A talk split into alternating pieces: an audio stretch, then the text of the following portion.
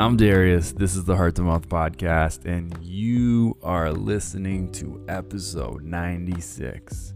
It's 96 consecutive days in a row. I've been podcasting almost at 100, and I think I think I might have just made a breakthrough about the format of this podcast. I think what I got to start with every single podcast is this.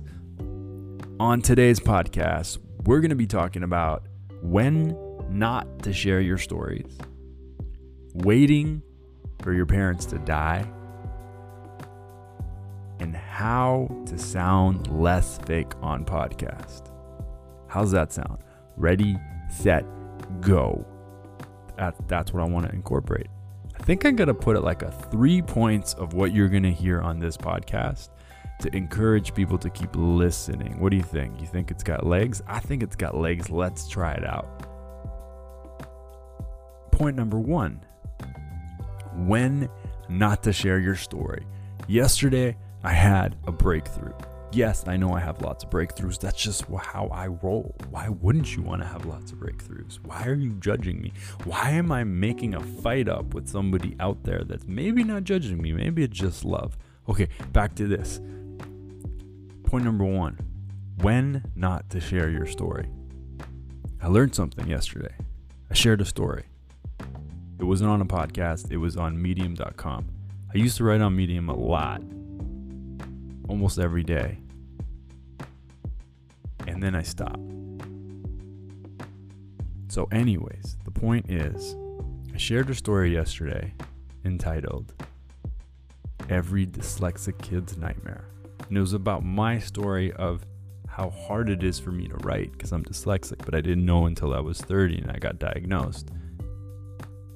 And how sometimes I even struggle to spell my own name, the, the letters get all jumbled up and how much I still love writing, and how words used to be the enemy, but they're no longer the enemy. I've grown to like and respect and love them. I'm actually a huge lover of words. But here's the thing I had a terrible relationship with words, so that caused me to let go of words and find something else to connect to because words would go through my head and I would imagine a normal head would have like a spider web where the words would get stuck. The words would just go straight through. I could never remember how to spell them and and and and use them even sometimes and going up to a whiteboard was the scariest thing in the world for me. But then here I am telling you how much I love going to this white screen every morning. And taking a deep breath in and asking myself what's what's real? What do I feel? And then trying to find a way to pull it from my heart and out my arms my fingers onto the keyboard or onto the screen without my head getting in the way. And that's a whiteboard that I'm writing on that I love and I just thought it was interesting that a dyslexic kid hated that experience, and an adult with dyslexia marvels in it and, and is so grateful for it, even though it's really hard for me. So that was the story. What I, I didn't communicate it like that at all, not even close. And it upset my mom. And that's not the point. I had a conversation with her around it because she was oblivious to it, and that's also not the point. The point was her being upset illuminated something for me. You don't want to share stories. There's three types of stories. Someone told me this. Her name was Stacy. She was a hard shot I I did 2 weeks ago.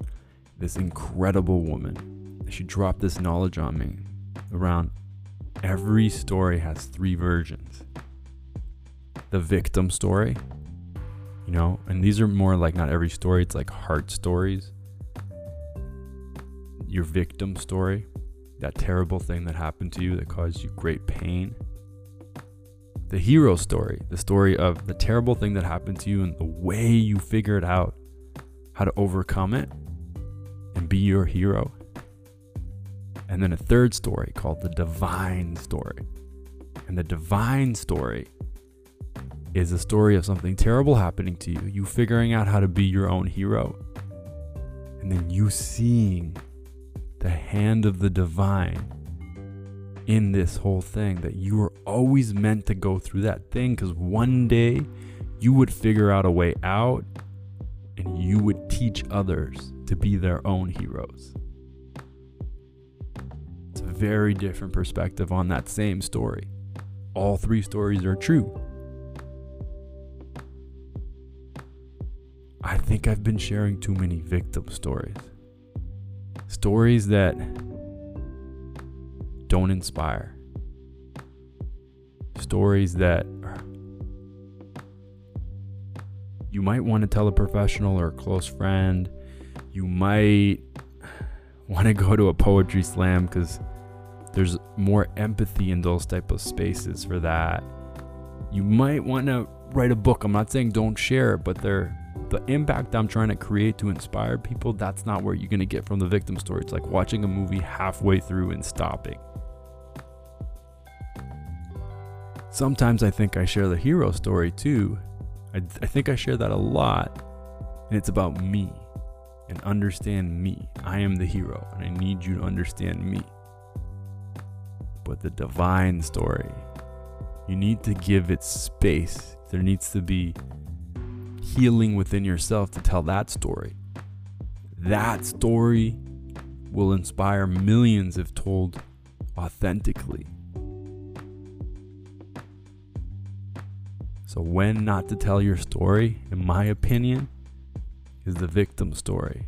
Tell that story to a therapist, someone that's trained in healing, to a close friend that loves you and is judgment free and holds space for you. But as a professional, anything, speaker, author, podcaster, that story is not going to inspire people sometimes we got to tell those stories. So I feel bad saying that sometimes, but sometimes you got to give it some space to see the bigger picture. That was a big realization for me in my writing, in my podcasting. The impact I'm seeking, I will get through sharing the divine story and remembering that you are the hero. And I might have some some wisdom for you on this path if I'm a couple of steps ahead to give you the code to bring down the barrier so you can go into the other side of that limiting belief.